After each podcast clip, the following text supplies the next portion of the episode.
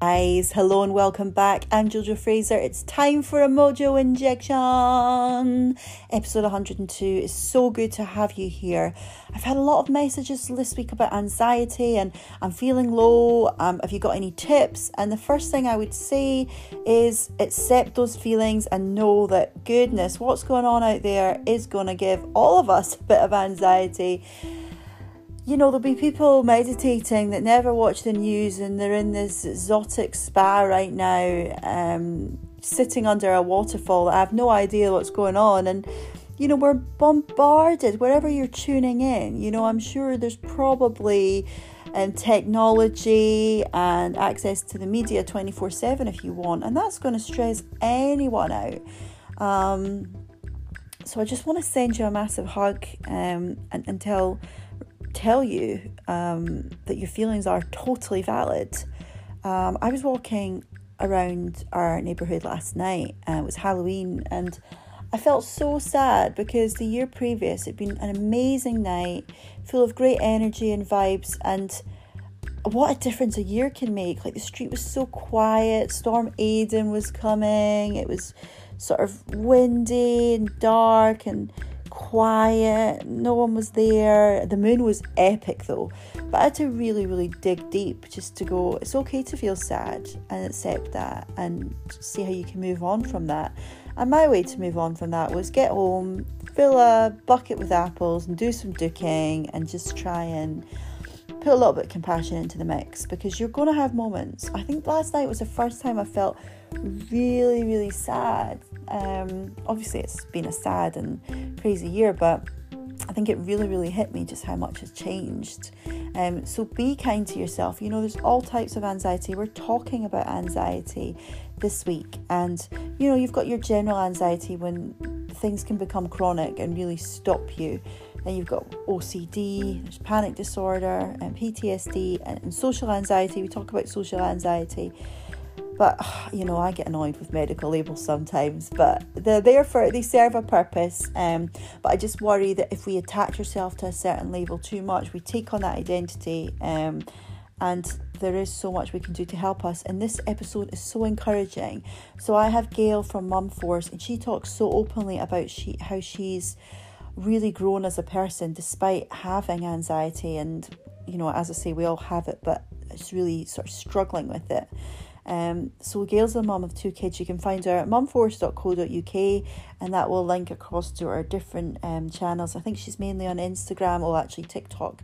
She went viral on um, these reels. She's so funny. I was saying to her, I need to get my mojo back, my performing mojo back, because I love what she does, like with all the sort of little dramatic um, and the comedy videos. Uh, I love it. Um, so Gail is really open about her mental health, and she's just oh, I just think she's fantastic. Um, and she talks honestly about all their experiences, allowing others to feel they're no longer alone. Because when you open up and you talk, um, that's when magic happens. That's a really, really positive thing. Um, Gail finds writing a form of therapy and a hobby, so her journal is a great outlet for her um, blog journal. I mean, I just love the fact that she shares so much on there.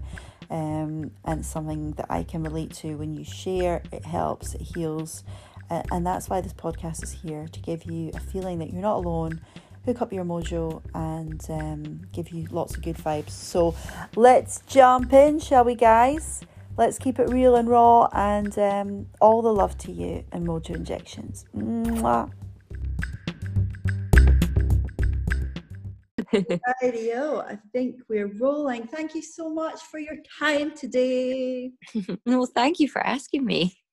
Really excited to be on the podcast for first time. Oh, thank you. I know I can't believe it's well this year. it's gone a bit crazy, so probably would have got round to it before now. But then, you know, to new decade, to twenty through lots of different things our way. So didn't it just? Yeah, I really, really did. Um, but, but I was there for your launch. I, I went to your launch. Yeah, that was a good. You know what I loved about that launch? And we'll talk about this today, but you're very open about mental health and issues and just daily stresses, which I love. And that night, people said to me because it was very obviously like a mental health podcast, like it was going to be about just cutting the bull and taking your mask off and showing who you are. Mm-hmm. Everyone that night saying to me, "Oh, we were having deep conversations," just because the podcast that's what the podcast was about. So we felt we should really just brush through the surface level and get like a bit deeper. And I loved that. Do you know what I mean? Because it, it was yeah. like a safe space for people just to tell it how it was and like show up as they as they are. Yeah, I mean that's pretty much the one and only event I've ever been to as well. Really? uh, yeah, because that's like I, I, think I was messaging you but the day um, saying, "Oh, I don't know if I'm going to come because my social anxiety is bad. I don't know anybody," um, and I was also uh, going through. I think I was like I was having a break from drinking as well, so I didn't even have alcohol as like a, a, a crutch to like make me feel more confident. So mm. um and when I did go, it was it was fine. It was lovely and relaxed, and I met some lovely people who I'm still friendly with, which is fantastic. Oh, it makes me so happy. So this podcast, a hundred and whatever episode we're on now, like when you hear things like that, that's like that is an amazing thing. Like the launch, like you've met people for life, and do you know what? I just love that. I love like when you get like connections because the world can be a little bit lonely, and I, I think like you are just so real in what you do and i think that's amazing. And you said something quite powerful in one of your stories recently. I think it was um you know it helps your well-being. It helps your mojo when you're real. Oh yeah to- totally. I um i just for so long i just pretended it didn't exist or at least pushed it down put the smile on. I am a fantastic actor when it comes to saying I'm okay, um, because fr- from a very young age, I I've suffered from anxiety. I was a shy child. Um, I was very uh, anxious. You know, the separation anxiety from my parents. Um, I didn't like going on school trips and so forth. You know, I was very much like just liked being at home and in my bedroom, my safe space but it was you know didn't you know face what why this was uh, why was i feeling this way um i mean and there there isn't any sort of real reason because you know i had a great childhood. I had no abuse no no nothing no like traumas or you know anything. My family were extremely close we're still extremely close. So there was like no sort of real answer of why i'm feeling this way. So my sort of response was to hide it to keep it inside because this is silly. Why am i feeling this way? And it wasn't until um i had cassie my, my son when i started to think like okay actually you know i don't i don't want to be this this mum. I didn't didn't want to be this person. So I started writing everything down because um, at, the time I was going through lots of different therapies, just trying to figure out what what would work for me. Um, I did one-on-one counselling, I did group counselling, I did art therapy, I did yoga therapy, and nothing nothing was working. I felt awkward going to these places because I was I was happy. Do you know what I mean? I, I didn't feel depressed. Uh-huh. I'm very grateful for everything I had in my life.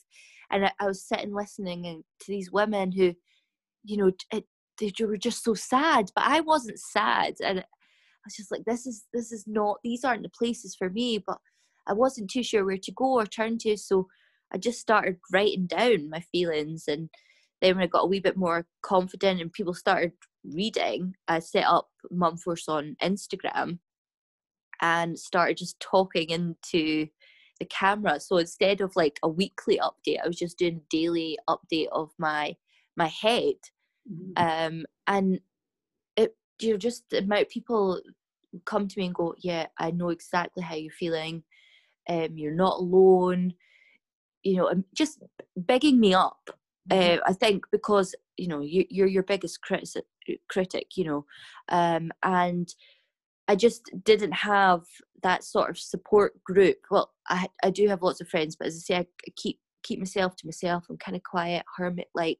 I didn't have that daily support mm-hmm. of somebody bigging me up, and so it was you know I, I know it's like validation but that's what social media is and it's helped me immensely Yeah. like crazy from if you, if i could look at the videos that i made at the start of mum force to where i am now i i would cry for that that girl who i was Wow. And you, so you would put that down to like the encouragement you've had on there and just uh, sort of feeling like it's okay to, to, to feel this way.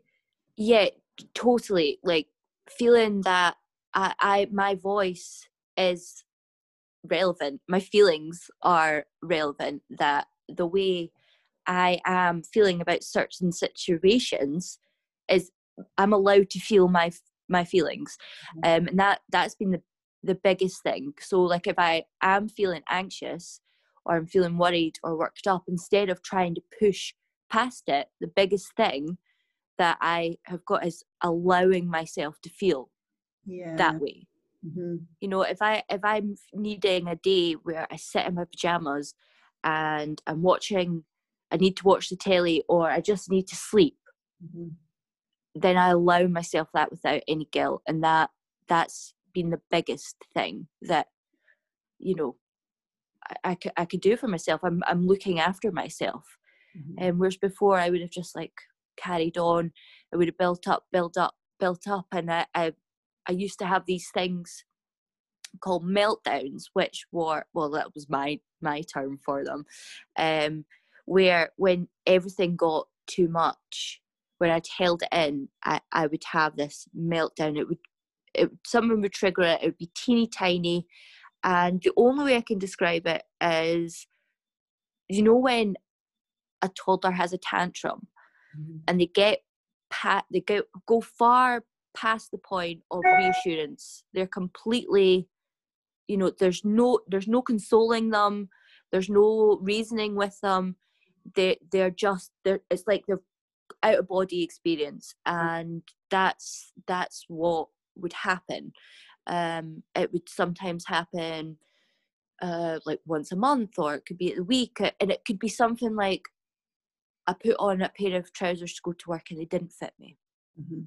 Do you know? Or or I went to get that pair of trousers and they needed washed and I'd forgotten. Um, but it was something teeny tiny, but all the things that I had held in would just all of a sudden come flooding out. Um, and the only way for me to um, break out of this sort of meltdown, um, you know, like we see as a toddler, they just sometimes need held Yeah. well i wouldn't when i was having these meltdowns i wouldn't have anybody around because as I say I was quite good at hiding them. I could go away and just you know i wouldn't i wouldn't do it in front of people. But sometimes you know with my husband he you know you get comfortable. He he would see some them sometimes it was horrible for him. Um but i would i'd have to self-harm to to get out of that cycle. Uh, and you know that was something that i had done since i was probably a young child without even realizing i was self-harming. Um i think it's, it's called like headbanger Right, okay. where you like bang, bang your he- head uh like uh, or against the wall or i would use uh, like a hairbrush and stuff. My my thought behind it was that because of my hair you would never see any bruises or anything like that so i I didn't have like i wouldn't cut myself because there would be physical scars but i would do but it would just snap me out straight away um and then it was like the world had lifted off my shoulders and I would carry on the cycle again. And it got to the point where I just thought that's who I was. That that was the way it was I was programmed. But I'm I'm happy to say I have not had one of those meltdowns in three years. Wow. So that's about Yeah. the time you set up this outlet. Yeah, yeah, because I, I went on medication as well, um, and that was a big factor. Um, I've been on and off um, medication since I was 14.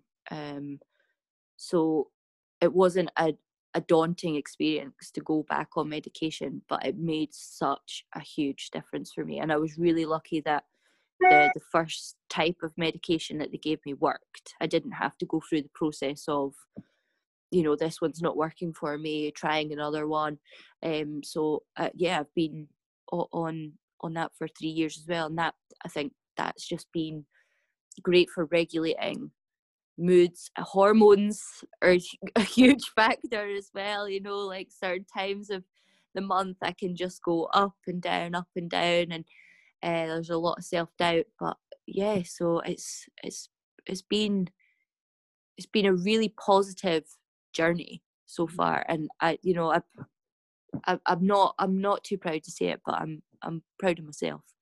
No, you should be. You should be so proud of yourself. And I love the way you talk about medication. And there was a picture you put with the pill, and I thought that's really powerful actually, because there'll still be a lot of people, and I hear from people that they, they feel the shame about being on medication. And it's if it works for you. For me, like I was lucky too. The first one they tried in February.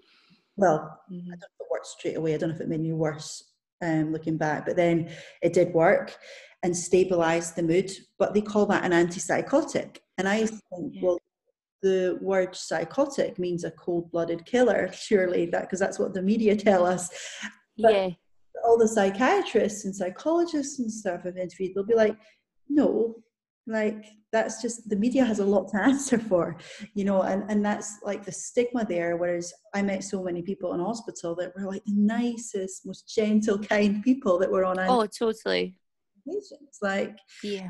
it's like mood stabilizers. But yours is a is that one specifically for like social anxiety or so the one that i'm on is actually for ocd um so i was diagnosed with ocd when i was 14 um, so I've got OCD, intrusive thoughts. Um, so it's not your standard OCD that you would normally think. Um, I mean, actually, OCD is quite a wide spectrum.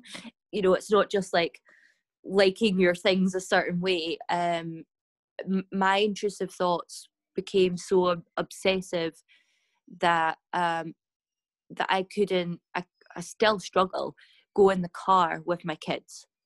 You know i would get so much panic. Um, my intrusive thoughts um, make me panic when my children say they don't feel well.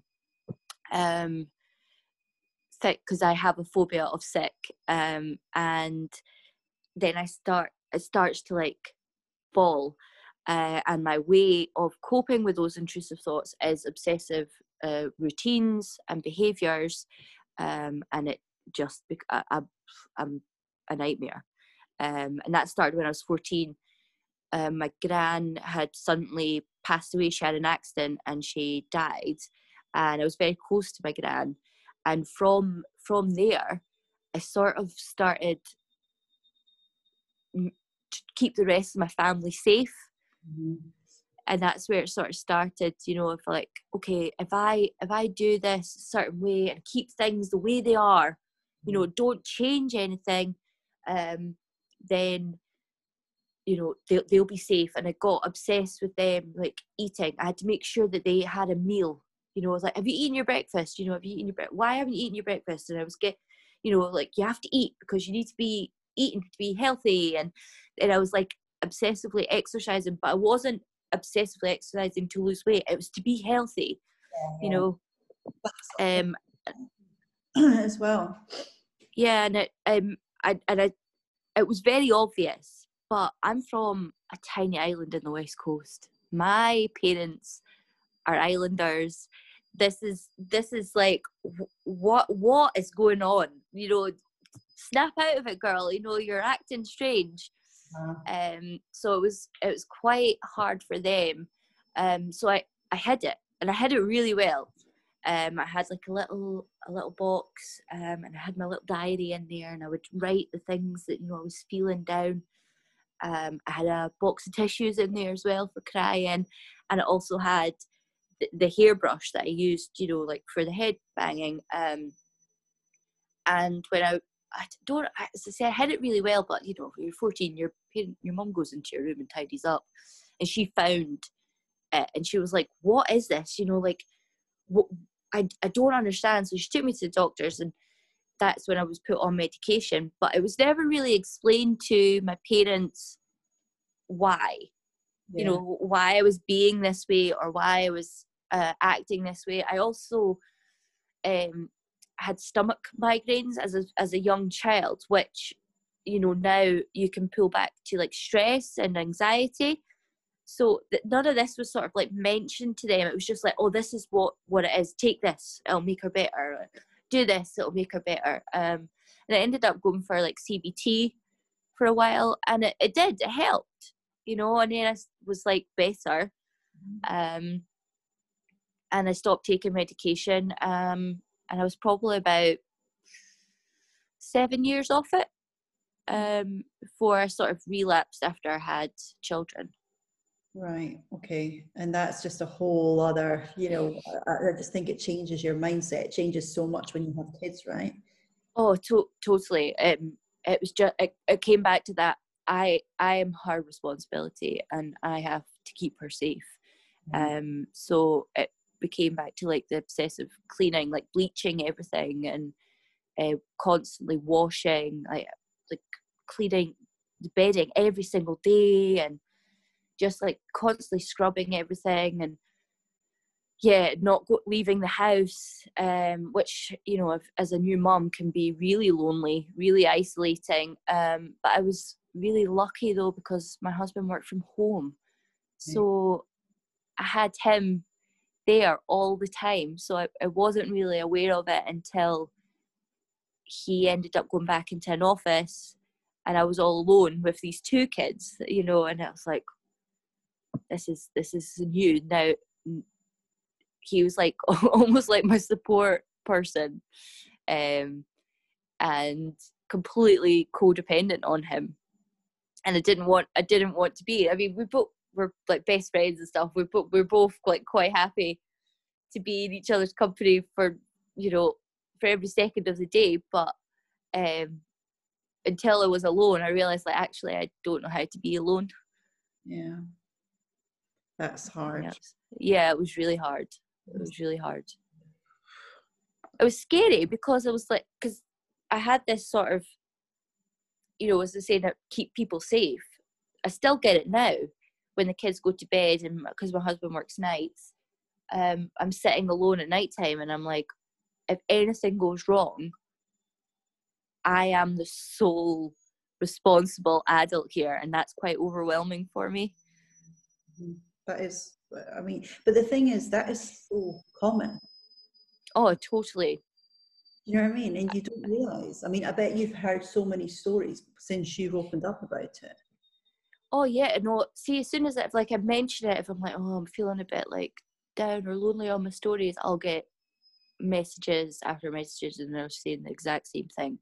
That you know, as soon as if the husband's not home or their partner's not home, um, and the kids go to bed and they're all alone, that's when they start to like get anxious because they're well, they've stopped stopped for the day and their mind starts rolling and then it's like all the thoughts start coming in um, and it's it's just something that people it's like almost like oh well that's just the way it is well it, okay maybe it is but surely if we talk about it it will feel better you know you release something when you say it out. Yeah, definitely. There's like just even saying it out loud. I find sometimes if like if there's not even anybody here or nobody listening, just sometimes to say, you know, oh, I'm feeling this way because X, Y, and Z. Yeah, but sometimes you might not know why you're feeling that way either. It can just, you know, what you oh. say, hormones can it influence. Could be something someone said that's triggered you. But, you know, it could be so many things. Yeah, and I'm I'm I would say I'm quite a sensitive soul as well. It doesn't take much to like set me off in terms of like feeling worried like oh, oh what did they mean by when they said that or like oh you know oh what does that mean and oh did i do something wrong uh, so i do i do get that sort of like there is that side of me as well where i'm like you know cautious Do you find as well, because obviously you've built this amazing community and so supportive and like great thing. Have you ever experienced like trolls coming on looking for God. easy target or thinking you might be an easy target because you have made yourself vulnerable? Yeah, yeah, I have. I've been trolled. Um, it's it's been a while. it's been a while. Not to say that it's, and I totally expect it to happen again. Um, right, right at the sort of beginning time in that horrible forum that we don't like to talk about. Um, I'm sure you know the one I'm talking about. Um, I I got a lovely mention about how I was unhinged and um there was a lot of things about like buying followers and um, just being like fake and all this sort of thing and it really affected me for about three months i really i really struggled on the app um, and it took a long time to just sort of realize you know like i just this was helping me i just need to do my own thing just keep going just keep going because it, it's it's helping me um but as I say, those those things stick. You know, that's nearly nearly three years ago, and they're, they're still they're still there in my mind. Um, but as I say, I've been completely open. I, I laugh about it. Yeah, yeah, I'm unhinged. That's why. That's why I started this. Do you know what I mean? Like, you know, here I. This is me. Here I am. I'm. I can be all over the place. Um, I've just. It's just the way I am. Just you know, I'm not offended by it anymore. Um, it's that sort of realization that you know you can't please everybody, but also at the same time, um, I'm quite good friends with uh, Riona O'Connell, uh, O'Connor, sorry, and she um, she got a lot of trolls. Uh, she was in the press quite a lot because um, she was still breastfeeding her five-year-old son, and she'd posted on Instagram. I think um, oh, maybe it wasn't yourself. I think we did we covered it one time on the Bad Parents Club, and um, I'd, I'd spoken to Riona and I was like, "Oh, we're talking about you uh, on the on the show this morning," and she's like, "I was like, well, what sort of advice you know you give us?" And she's like, "Never read the comments," and I've taken that literally. You know, if if there's a comment on my Instagram, I can delete it you know that's my account i can control that area but don't don't go out there looking for comments on yourself so i just stay away from that site. I'm, if i'm on it i'm on it. Nothing i can do about it. Um i just don't read it because when i read it it makes me feel bad. You've got to think of the people that make these comments like to actually say something like that. It's like surely they you know they're they've got their own issues to actually take the time to go on and and they're not dealing with their own stuff and I read a lot, you know, they talk about your shadow, like doing shadow work, like so embracing the side of you that's, you know, like just say you lack self-control or you've got a temper or you whatever your your things are. It's like the people that judge you, it's because they see that in themselves. You know what I mean? It's like this whole theory about the shadow, so they wouldn't recognize it if it wasn't part of them. It, it wouldn't, yeah. wouldn't even be a thing. So it's like they're deflecting. I think a lot of people just get sucked into drama or you know labeling people and being a bit sort of catty. Like someone had said to me at the start of the year when I was actually quite unwell, they said, "Oh, someone." One of the um, school moms or someone was talking about you behind your back, and I was like, "Oh, really?" I was like, "Who?" They didn't tell me. Uh, but I, oh I wonder if this is someone that's really, really nice to me, my face, um, and then is saying something like, "Oh, what's she like? What did she say on her podcast or a bit, or whatever they said." Um, you know, when you put yourself out like we do, you've got to. Yeah, yeah you've got to expect it.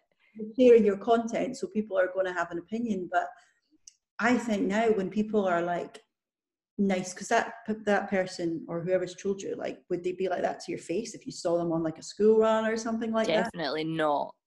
And it's and like, if they are then they're just mean. I find that very you know when you hear of people that are kind of in their 30s and 40s when by then you should really know a little bit better yeah know? it's like the, yeah it's kind of like they've never left the playground.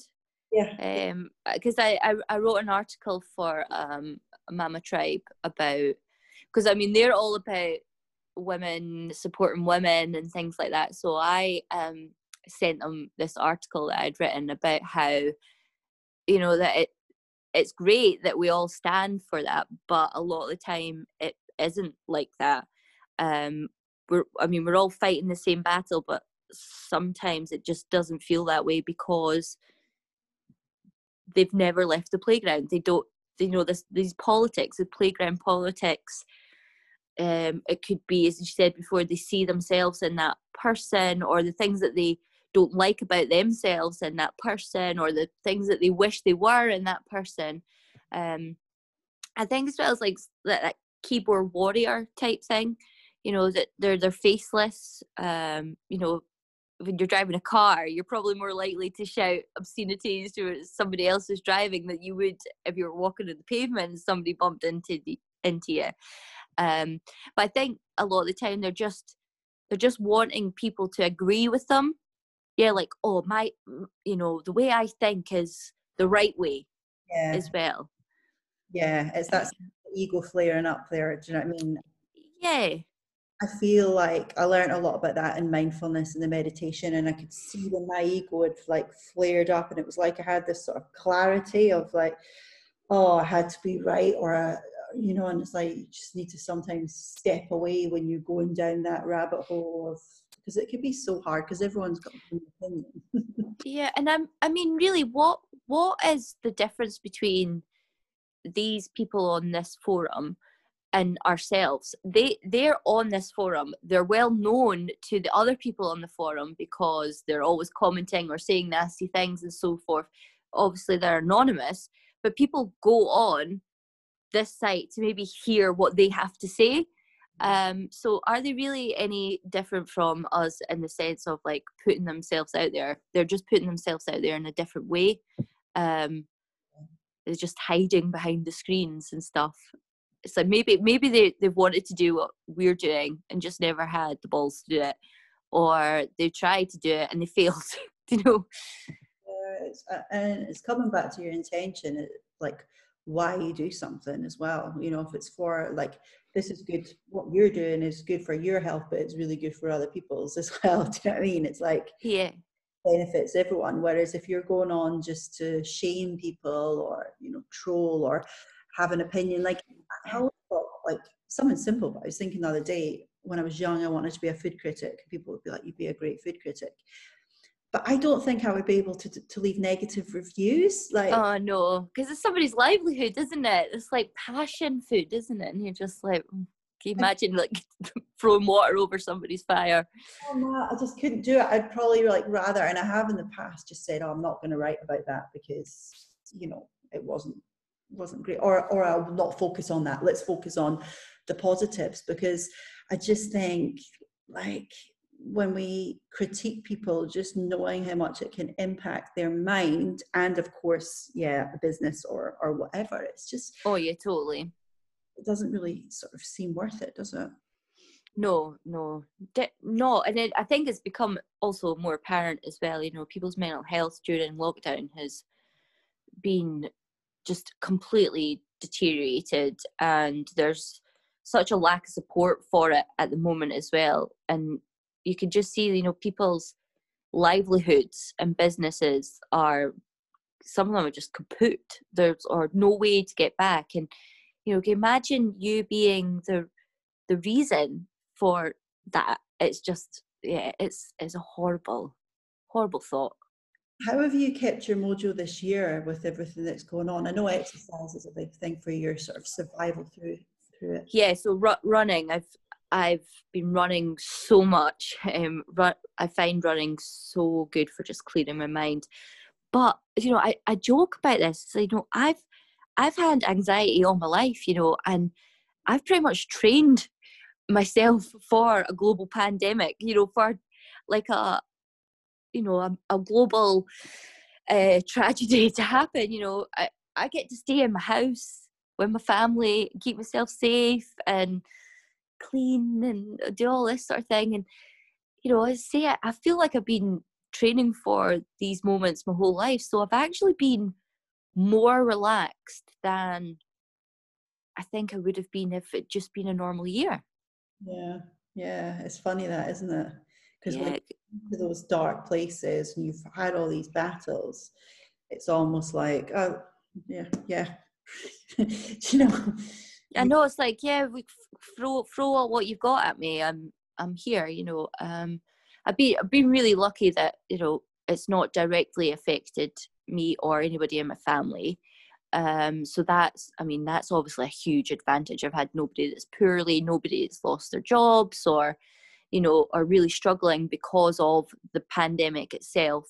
Um, so that's obviously a big factor as well. I haven't had to worry too much about you know the external parts of my family um so it's just kind of it's just kind of been nice and i really enjoyed uh, the kids being at home um i hated homeschooling mm-hmm. but i really enjoyed just spending time we went on nice long walks together and watched movies and had like sleepovers in the living room all together and just had like a really nice sort of family bonding time. We still i mean we're still at in you know the, this moment. So we're still kind of just carrying on doing those things and it's been great.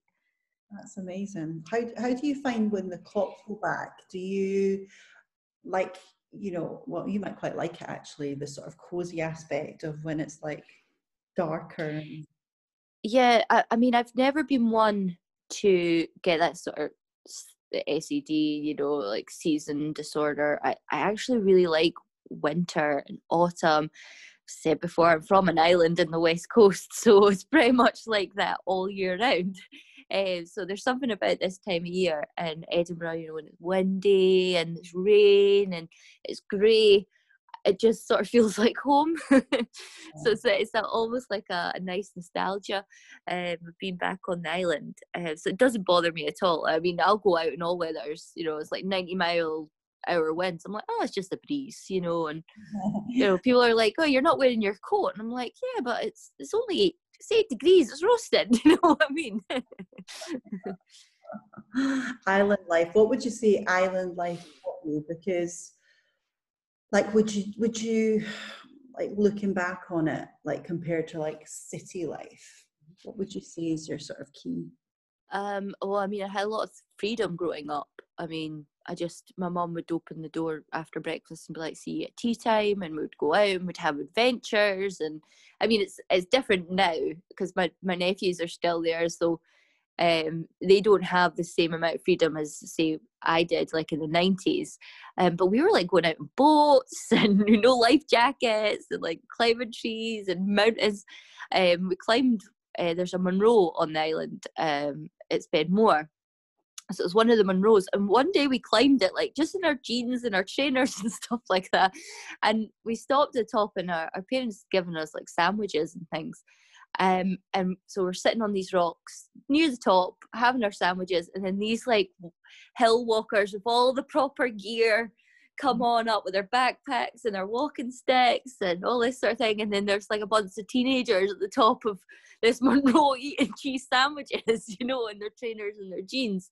Because it was just like, it was just a way of life for us, you know. And um, the, the thing though, the time I got to about teenager, I sort of realised that there wasn't going to be much opportunity for me on the island. Um, I just I, I wanted to get off the island as soon as I could, and I did. I, I left and went to study in Glasgow when I was seventeen, and I technically haven't lived back there since since then.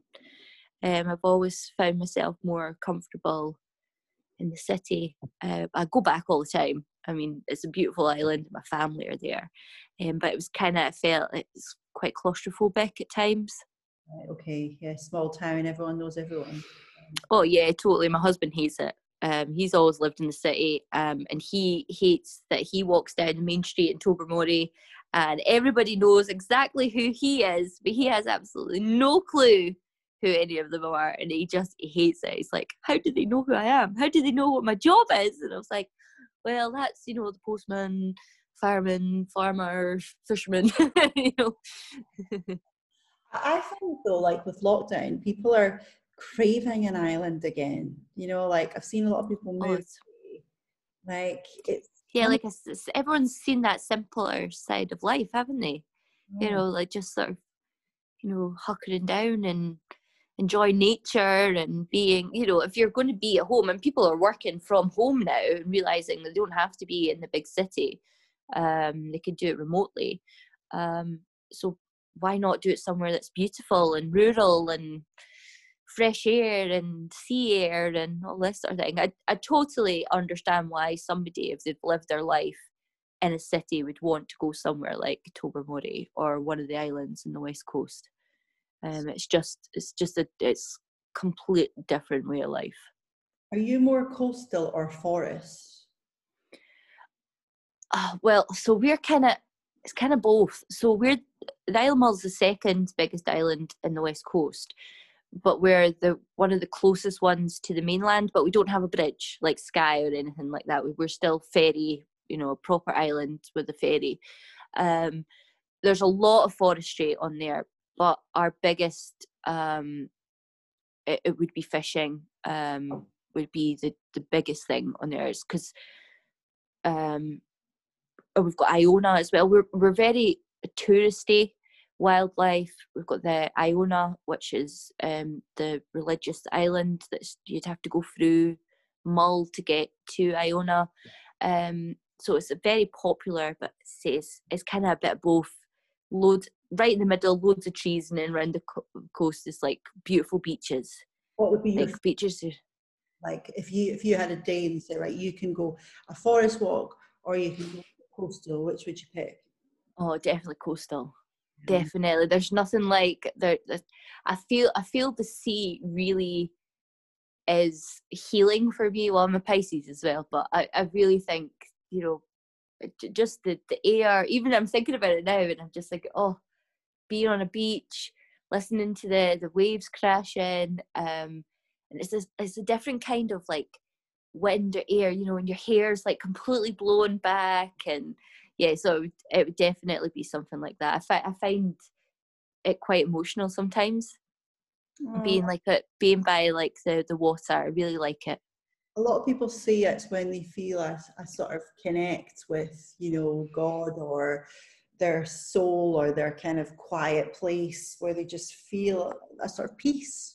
Yeah that's de- definitely by the sea is like would be that for me like just sitting and watching the waves roll in and just like the clouds and the smells and yeah just everything about it is it just it makes me feel happy. Uh, you know it's like you know they talk about you know if you're doing meditation and your happy place. A happy place is a, a beach on on the island, and it's just got like a it just the air feels different and the water is so blue and the sand is just so clear as well and yeah it just has this like feel i can just i can even imagine myself being there right now um it's a it's calgary beach and it's normally um if you ever see like top 10 beaches in scotland it's usually in one Oh, wow. usually in the list. It's so it's so beautiful, so beautiful.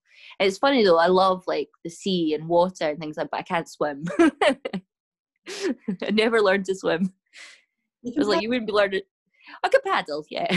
Have you tried any of the wild swimming? Like everyone, I feel like it's a craze now. Like I'm just going to put out there. I started doing it mm, about two years ago. I've been this is the thing being from an island i wild swimming is what we did. That was the only kind of swimming swimming we could do you know what i mean?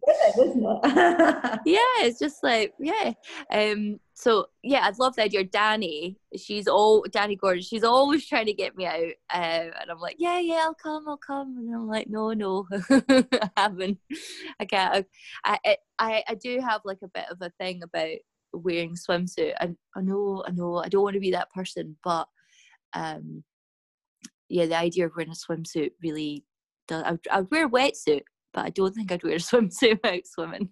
Really? What is it? Is it about like pictures to look a certain way? I think you look amazing. Um, I don't know. I've always felt quite awkward um, with my body. Um, I'm extremely tall for um for women. So well, not extremely tall really now, nowadays. I'm five nine, but I reached that height when I was 13 years old, and I was literally the only. If you look at because I was a tiny school as well, if you look at our school photos, it's like all, all the kids are like one level and then it goes doop right at the end and it's me and I'm not even standing on a bench or anything like that and I was just like so awkward and I had big gangly limbs and everything had just like stretched out um, and I felt really self-conscious about you know I looked like a woman when I was like 13 against like all these like pre-teens. Um, and so I guess it's always been there but I'm also a bit of a prude.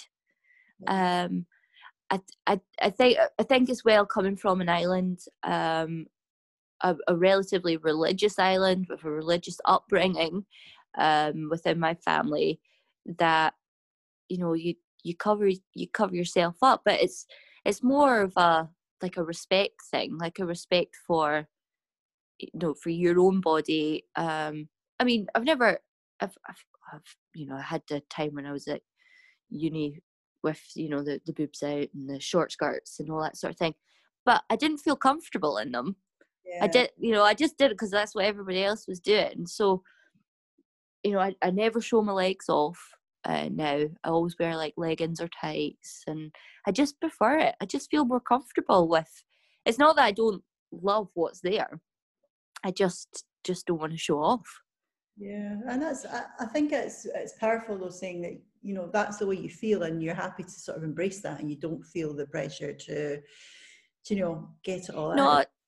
like I I don't think I can say I love my body. I respect it. Um, it's done some great things, but I think there'll always be sort of a, um, an aspect there where I just it's just not what I want it to be. Um, I didn't, but then I also understand it doesn't matter what I do, it will never be what I want to be. I, I could look like a Victoria's Secret model, um, and I still don't think I would be extreme like completely happy with what was there. It's just, I think that's just, I hate to say it, but I think that's a, a thing that women struggle with all the time. And I think it's the pressures of, you know, society and other people and things like it does. It, I think there'll always be something that you want to improve or change.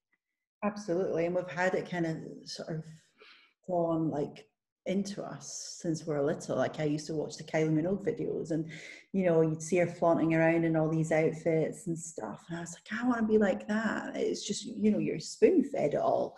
And it's uh, for me, it was like doing the meditation and stuff, and really like pouring all that compassion on yourself and accepting yourself where you're at, and um, being like totally curious as well about like food and, and why you eat and you know because for me, if I really wanted a six pack, I would work my butt off to get it. Yeah. But, you know, I, I, could achieve it with the willpower. Um, and whilst I, I looked at the Kylie videos and she had a six pack and stuff, I was like, wow, but clearly I don't want it enough. yeah, no, no, exactly. That's it. I, you know, I'd rather have a cheese sandwich and you know a pack of crisps and you know that bar of chocolate because you know that's what I want. Um, as it is say, be be mindful of you know you're if you're eating those things every day all the time, you're not going to feel good about yourself. You're just your body's not going to feel good because you're not putting the nutrition in. Um, but I see life's too short. Sometimes just drink the glass of wine or eat the pasta or the the cheese sauce or you know, and that, that that's the way that I was brought up. You know, there was nothing ever restricted.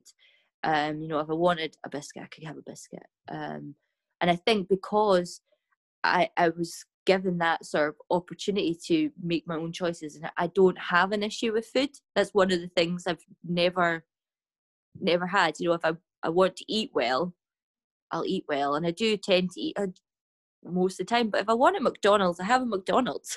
you know, I love McDonald's, yeah. uh, and I, I never feel guilty about food. And it's kind of how I hope to bring my children up. If they want chocolate, I never force them to eat their dinner. If they don't want to eat their dinner, you know, I I would never say, "Oh, you're not getting your pudding."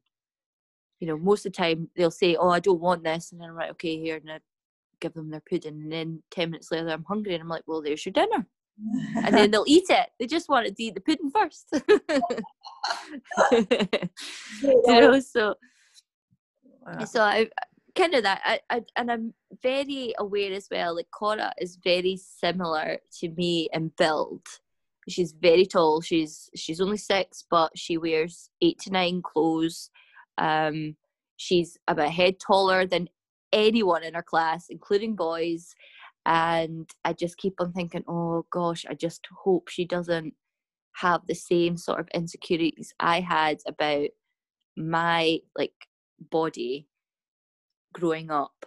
Um, so I really, it's like that's one of the biggest things is like trying to keep because I know what it was like. Because I, I think you know back nineties and stuff like that. Oh, you're a you're a big girl. You're tall and all this sort of thing. And so when people do say it to Cora, I'm like, oh yeah, she's very tall. Yes, is it she grown up and try and diffuse it slightly so she doesn't feel that awkwardness. Like, and it happens all the time as well. That's, and people just say things without thinking as well. Yeah, and it, I mean, there's no harm in it. What well, what they don't think there's any harm, but sometimes it sticks. Certain things stick with you. You know, I remember getting called like BFG, you know, at school, um, because I was like the big friendly giant, and I used to hate it. I was like, oh my god, I'm so tall, and I have like a a slight stoop, um, because I would try and like make myself small and like be the same. My best friend was literally, you know, where my nipples were. you know, um, so it was it was like horrible being so tall, but you know, there's advantages to it. I think of it being at a bigger school. Yeah. Would, I mean, I only had eight. There was only eight of us in my class, so it was very obvious. but I think if you had more people in my class, then it, it wouldn't have been so obvious. Uh, so I, I think with Cora being in Edinburgh rather than Tobermory, will be a bit of an advantage. well, hopefully, anyway. How are you feeling about her like going on Instagram and stuff? Because obviously, I I've thought about it a lot. Like Bonnie's eight, um, mm-hmm. She'll she'll steal my phone to look at TikTok and stuff. She just loves the dancing and all of that. But I've been speaking to her for years about you know trolls and what it means and people are clearly just sad if they're saying nasty things to you and you know really really trying to drill it in but i am quite scared as well thinking mm-hmm. that's for teenagers on there and the pressure and the filters and all that stuff yeah i really want to keep cora off social media as long as possible. I know it's not go, going to be able to my, my nephew's 10 and he's all all about it and mm. making the youtube videos and the tiktoks and stuff like that. Um i try and keep it away from her. Um i mean she is on my grid. Um she's rarely in my stories. I always ask her permission as well. Like can i take your photo um and if she says no uh, i just have to accept it i mean because she she's allowed to say no. Um, and I, I have gone through a stage where I just kind of trying to keep them off the grid, especially Cora, because I think, you know, it's her friends may be able to get on Instagram, not now, but in a few years, and be like, "Oh, your mum's like mental, and your your mum's like, you know, psycho and stuff like that." So uh, I think it will sort of taper off with her being part of that. Mm. Um, but I don't want because social media is such an amazing thing. Mm. This is the thing if, when it's used properly. So I think it'd be more when the time comes, which I'm hoping is not anytime soon. I mean, she's not interested in having a phone or anything just now. Um, I think it'll be more about educating her um, than anything else. Um, I've been kind of lucky. I've only ever had one troll troll me about my kids, um, and it was from like one of these stupid accounts that's got no pictures, no followers, blah blah blah. Somebody's obviously made it just to make horrible comments, and they um, commented on the fact that my my children are mixed race, um, and I you know, as I deleted it, but that kind of that kind of hit home. That was right at the beginning as well, uh, where where the children were more the priority. Like literally, it wasn't pictures of me; it was pictures of my kids. Mm-hmm. Um, but now mum force has evolved and it's more more me parenting rather than my kids being parented by me. Um so i think it's, it's education explaining her and i think as well the fact that this is kind of like my job um i am aware of the dangers um so i think i would be able to help along the way but i see the thing is with social media we didn't have it when we were younger you know, if we were getting bullied at school or something was being said at school, we would leave school and go home, and that would be it till like the next day. But with social media or like mobile phones, you're constantly connected. So they leave school and then they come home and they shut the door, they look at their phone, and there's like cruel messages on their social media. There's emails sent to them by like horrible people in their class, WhatsApps of horrible pictures getting sent round of them. It it doesn't stop. Um, you know, so it, it's kind of yeah. I think it's a bit of a minefield, and I don't think I'll really truly know until I get there. Yeah, how to handle it. Yeah, that's the thing. It's experience, and it's knowing that you know. Mm. Hear of people and the, the anxiety rates and the, the teenage like suicide rates and everything. It's just crazy. And you can search anything. Yeah. You could they could search anything. They can look at anything. Um it's you know there, there's that uh the trial that's going on with that young girl who um who sadly killed herself and they looked at her web history and she'd been looking up um like suicide pictures on instagram um by using certain tags that she'd found online Mm. Um, and you know, they're just people are always going to find a way to try and get past all this monitoring, you know, by using different hashtags and so forth. Um, so there'll always be that out there, um, which just is horrible to think because you know I, I don't know what I would have done if I had had that as an outlet when I was younger. Yeah. Um, you know, instead of actually talking um, about it just going into my phone and keeping like all your secrets and all this thing into your phone because um, you'll know yourself it can it can feel like a real world yeah. when really you know a lot of the time it's like 1% of like somebody's life or not even 1% almost like educating people like i'd like to maybe do more talks in schools and stuff but it's just oh, it's it's something that we we have to like as you say like you'll know when you get there what to do but mm-hmm. that scare the heck out of me i'm not gonna oh gosh yeah. I'm not looking forward to the teenage years at all. Yeah and i think there's things like even like chatting about the exams and stuff um, and the pressure that puts on. Like I remember having like a panic attack. I'd been at my grand's funeral the day before my maths GCS. Uh, oh gosh. And uh, I remember just like my mind, my mind just blanked something about that exam hall. Um, and it made me think: Is there a better way to examine, like to put the kids through it with all the pressures they're going to feel on social media? Is there a better way of sort of marking them and things like that? You know, rather than putting it all on like going in this room and you know with anxiety rates, is that really the best thing for them? You know. Yeah, well, uh, I mean, my exam experience was completely different because I'm I'm dyslexic, um, and also being from a small school, um, I got to do my exams in a room by myself with a reader and a scribe. Wow. So I didn't find the exams stressful at all. and I kind of wish that these are the sort of options that were available for because I mean it's it's not it doesn't feel very natural to be in an exam room completely silent mm-hmm. with all like uh, I mean being in Tobermory as well, I mean, I said there was only eight people in my class, so it was never going to be a big, big room anyway. Um, but when you see like my husband talking, and there's like 80 of them in the gym hall, desk after desk after desk, you know, I, that's anxiety inducing. Just even thinking about it is horrible. It's not, it's not a natural state to go in. And I can't imagine it's probably the best way to get the best results yeah out of the kids i've been totally thinking about that like i still have nightmares that i've I've got to go in the exam hall, but I've not done any of the work. And then I'm, oh, way it puts pressure on you to work. But I, I don't know. I, I just think like with the changes and with social media and with all the other pressures, I just don't know if it's the best way. But oh, I know, I know. Maybe COVID.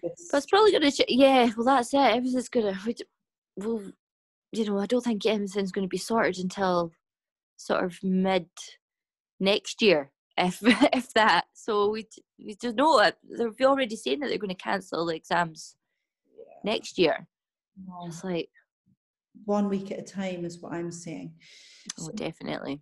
What would be your advice to people then that are struggling, like with anxiety or, or irrational thoughts? just if they're struggling with their mind at the moment, what would be your sort of top tips? Um, find someone that you love and trust and speak to them. Um, go and see your doctor, your GP. Um, I mean, that that's what I always say because some people come to me and they're like asking me for advice, and I'm like, I'm not a doctor. Mm-hmm. You know, I can I can only talk from my own experience if you feel that you need to go on medication or that you're needing some kind of treatment, um, you need to go and speak to your GP or your health visitor or you know a medical professional. Um, but if that seems quite daunting, find that friend, your partner, your your mum, you know your sisters, whoever. Um, speak to them and say, "I'm actually not doing all right."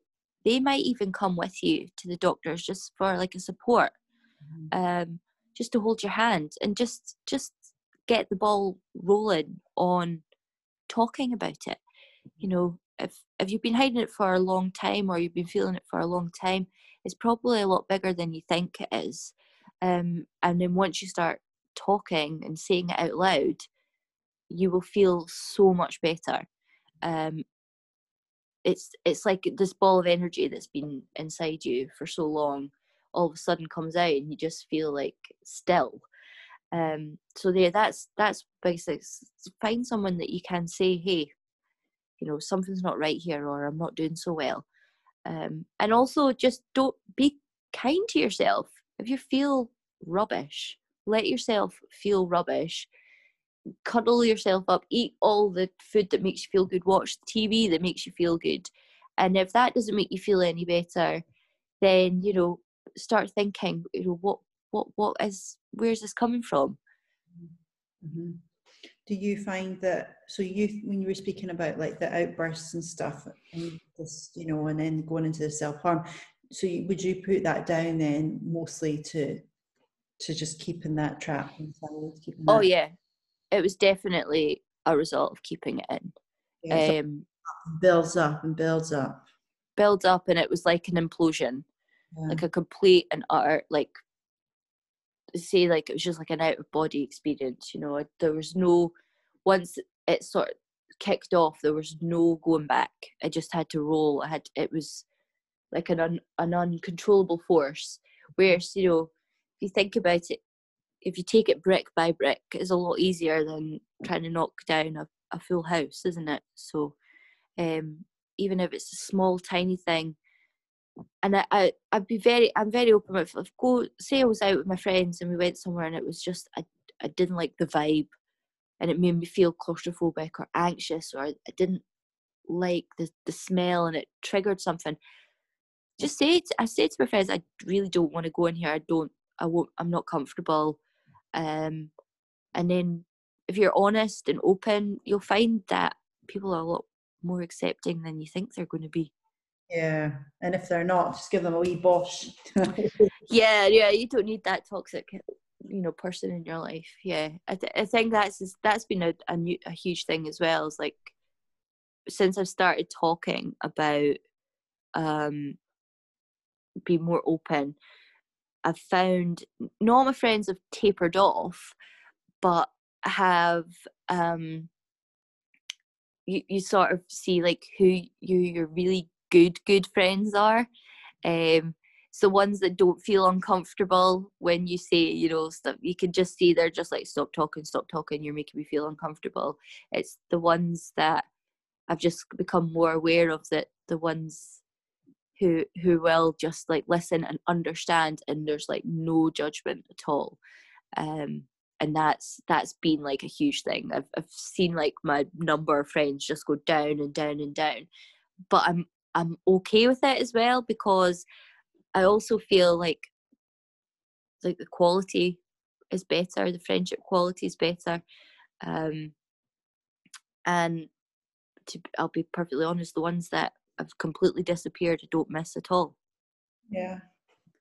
That's that's good. It, it's hard because you know if you've got a friendship and then perhaps you think they are more caring or they th- you know you maybe think their intentions are better than they are and then you, it can be when you when you're unwell i certainly found like you know you mm-hmm. think people would sit by you but when you're unwell or you're not yourself as well and like, oh right okay yeah no totally.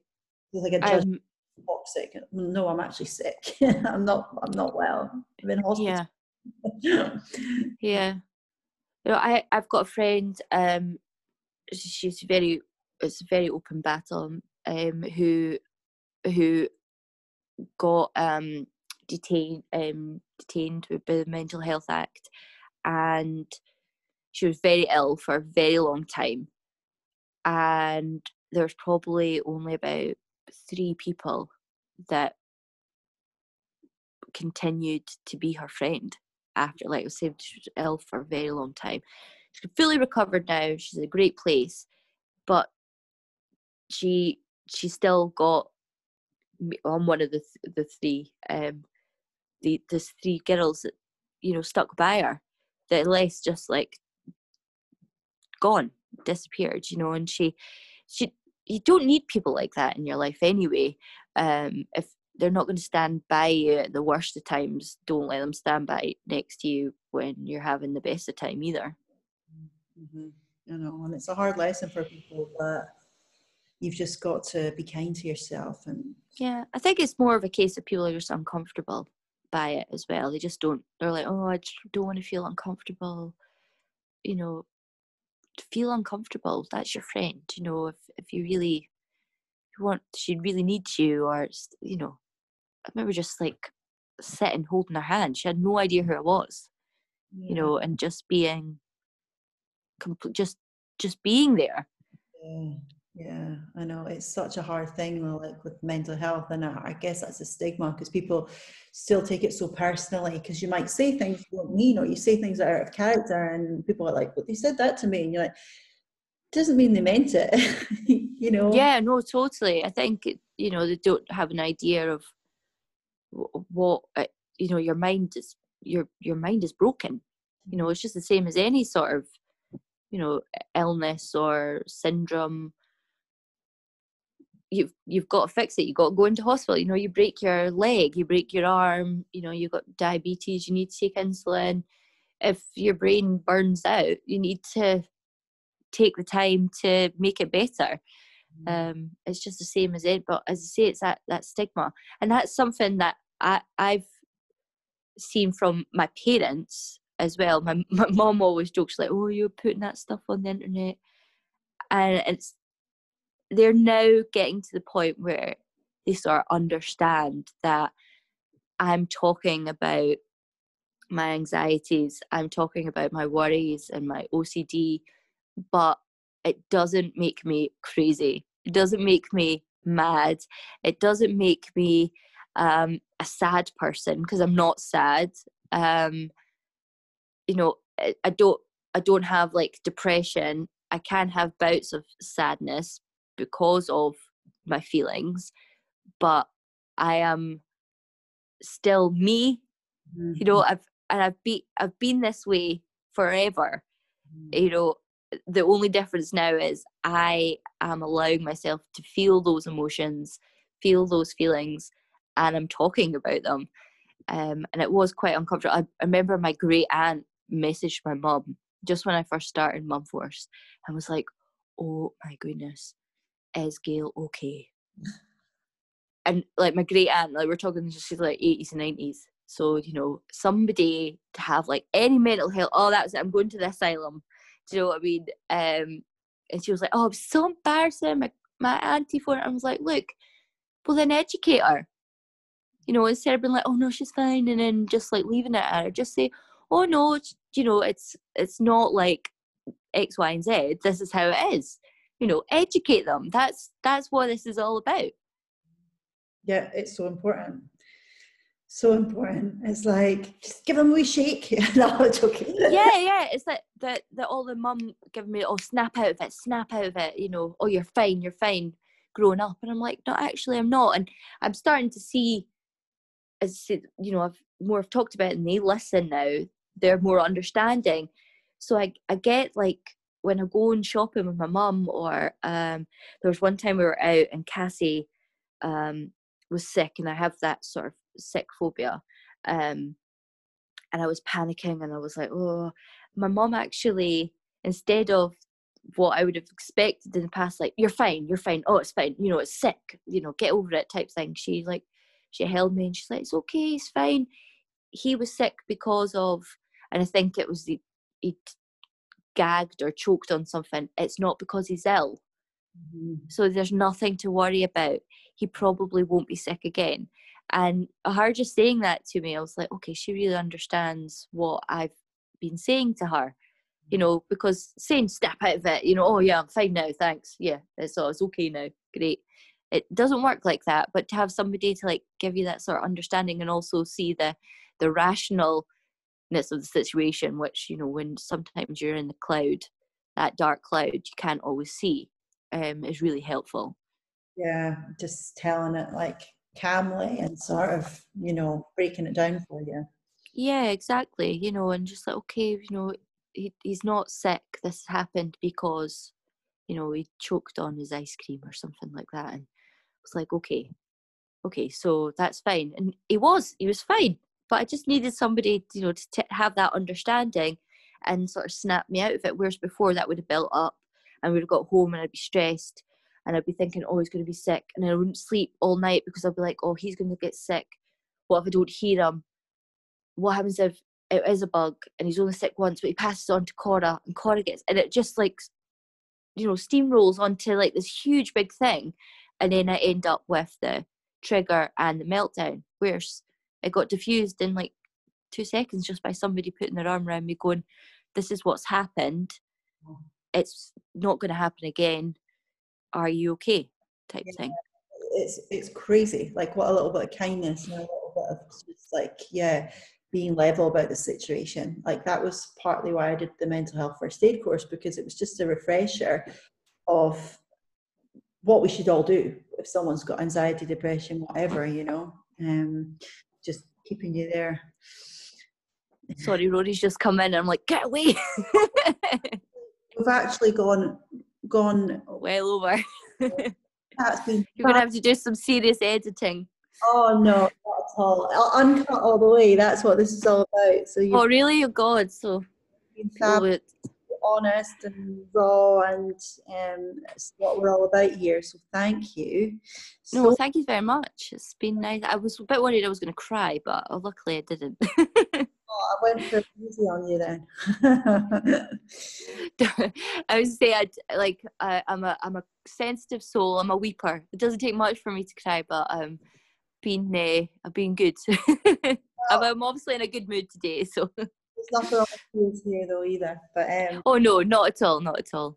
Sometimes a good cry is all you need. Oh my goodness, music helps me with that, which brings me on to my final question: What what song? You can sing it, or I can play it out later.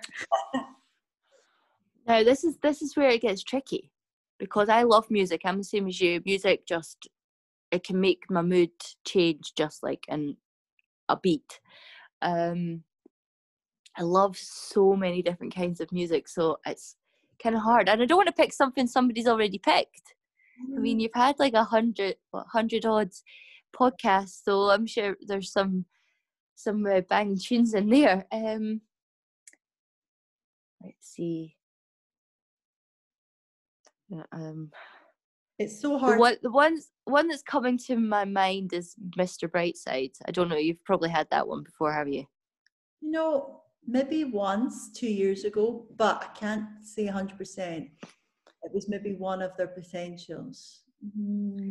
because that that's the first one that comes to my mind because I just yeah it was just a really that the year that album came out from uh, the Killers was like a good a good year, and Yeah. so every time I hear that song, I'm like just like go head banging and yeah turn it up loud screaming.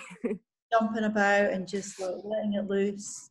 yeah, me and my friends we were we were um, at the student union and it came on and we we had a dance that we made up to it. So that's every time that song comes on, I have to do the dance as well. I'm sure she's the same. Maybe you could do me a reel, you know, maybe it'll go viral. oh, yeah. a mojo. Oh no, that's been amazing. Well, thank you so Mm, much, thank you. and um, keep it cool. Keep it, keep being yourself. Keep showing up as you are, because that's that's all we need. You know. Yeah, and hopefully we'll we'll get to see each other in person soon. Oh, I hope so. A year. Even if it's just like acro- across the way. We'll see. We'll take it a week at a time, but I we've know. always got Zoom until then. Exactly. Well, thank you so much for having me. Oh, well, thank you so much for being here. Woo, woo, woo. Right, guys, so the mojo injection for Gail is Mr. Brightside by The Killers. An idea for you just to stick on your playlist, dive around the kitchen, and just release some of that negative energy and get a little bit of a mojo injection. So you could do that now. She was asking if we'd done the, the song before in the podcast. I'm not sure if we have. I, I need to go through them all. I, I'm really not sure. I don't think so. That's annoying me now. Right, join in. Let's shake it off. Jealousy, turning saints into the sea. Swimming through sick lullabies, choking on your alibis. But it's just the price I pay. Destiny is calling me, choking up my eager eyes. I'm bright side. Shake it off, guys. Feel that mojo release. Oh, yeah, baby. You got this. You have got this. Bang, bang, boom, boom, bosh. Coming out of my cage and I've been doing just fine. Gotta, gotta be down because I want it all. It started out with a kiss. How did it end up like this? It was only a kiss. It was only a kiss. Now I'm falling asleep and she's calling a cab and I'm taking a smoke and she's having a drag and I would go on her bed and my stomach is sick and it's all in my head now. She's touching his chest now. He takes off her dress now. Let me go. Right, guys. Thank you so much for being here. You're amazing. All the good vibes and love. Mwah. We're taking control.